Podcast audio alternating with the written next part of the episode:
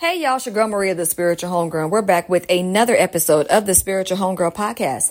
Now, before we get started, y'all know I can't do any podcast episode without thanking you all for listening. So thank you for listening, boo friends. Out of the tens and thousands of podcasts that are out there in podcast land since 2016, you've lent me your ears whenever you felt like it. And I really appreciate that. So today is a day where I want to encourage you to tap in with your inner child. And I know some of y'all may have seen my Instagram post where I told um, things about, you know, what I would have told my six year old self a few days ago. And I know the weekend is coming up very soon, and I challenge you all to look into having activities that satisfy your inner child. And for those that are curious to know, like, what does that mean?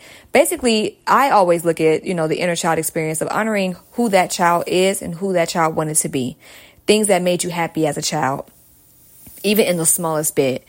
And as I've gotten older on the journey, I've noticed, even before Spiritual Homegirl, I've noticed that doing activities to honor my inner child has brought me so much joy.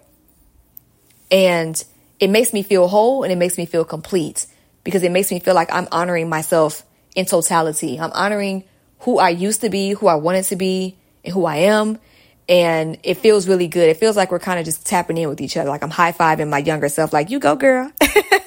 so, um, some activities I've, I've loved doing as I've gotten older to honor my inner child is, you know, I'm a, I'm a 90s child. You feel me? So a lot of stuff, I love that style. I love that energy.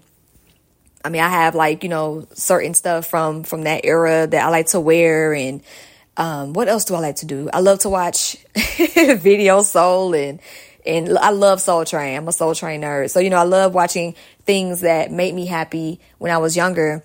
Um, I'm a big Tia and Tamera Mowry. I was a big fan growing up. I had the sister sister books. I had everything. I, you couldn't tell me I wasn't a triplet that was born after the fact. Okay. So, you know, I used to watch sister sister. Um, and it's really cool to see how the twins have grown up in their own right. Like stuff like that, you know? My favorite meals that I used to love eating growing up, you know, now that I'm plant based, I, I've, I've quote unquote veganized them now, you know, but even before I went plant based, I would make stuff that my granny used to make or my mama used to make and things like that. Like, um, and again, you know, back then, you know, when I was eating meat, it was like pot roast or smothered chicken or, um, chicken and dumplings, um, even, um, on the, my paternal side, but the islands, like, you know, stewed chicken and making guava tarts and things of that nature. So like that kind of stuff makes me happy. Um, what else do I like to do? I used to love arts and crafts. Arts and crafts.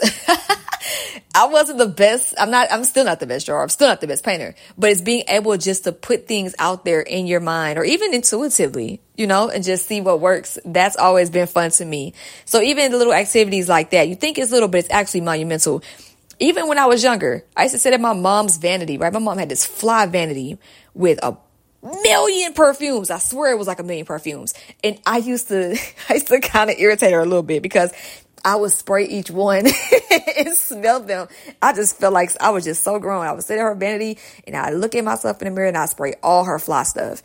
And now that I'm older, I have a bit of an affinity for um, perfumes, whether it is you know, custom blends that I've made myself, whether it's, you know, aromatherapy blends, whether it's, you know, I just love perfumes and things of that nature. So it's all kinds of things that we can do to honor our inner child. Even when I was younger and I used to be at my granny's house, um, and it would rain, sometimes I would sit outside on the porch and just watch the rain. Provided that the rain wasn't blowing into the porch, we were able to, you know, stay dry and things like that. So it's, it's always some of the it's always something, right? When it comes to honoring your inner child.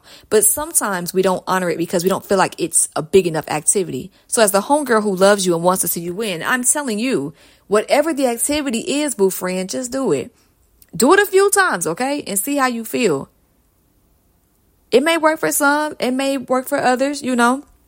But that's a part of the journey of life. It's just discovering what it is. On the journey of self discovery and self betterment, we have to do certain things to see what we like and to see what we don't like. So I'm challenging you to do something that you used to do as an inner child, as a younger child, excuse me, as a younger child, to honor your inner child and let me know how that works for you. So I've given you some examples of what I used to do. So let me know what you're going to do. Um, if you're on Instagram, join my broadcast channel and I'm going to have a question and I want you to answer it. So go into the broadcast channel if you're following me on Instagram and let me know what activities you used to do or what you're going to do to honor your inner child. So with that being said, y'all, I will catch y'all tomorrow. This has been another episode of the Spiritual Homegirl podcast. My name is Maria, the Spiritual Homegirl. And remember, boo friends, trust the journey, trust yourself, and whatever you do, do it with love, okay? Honoring your inner child included. Love y'all. Peace.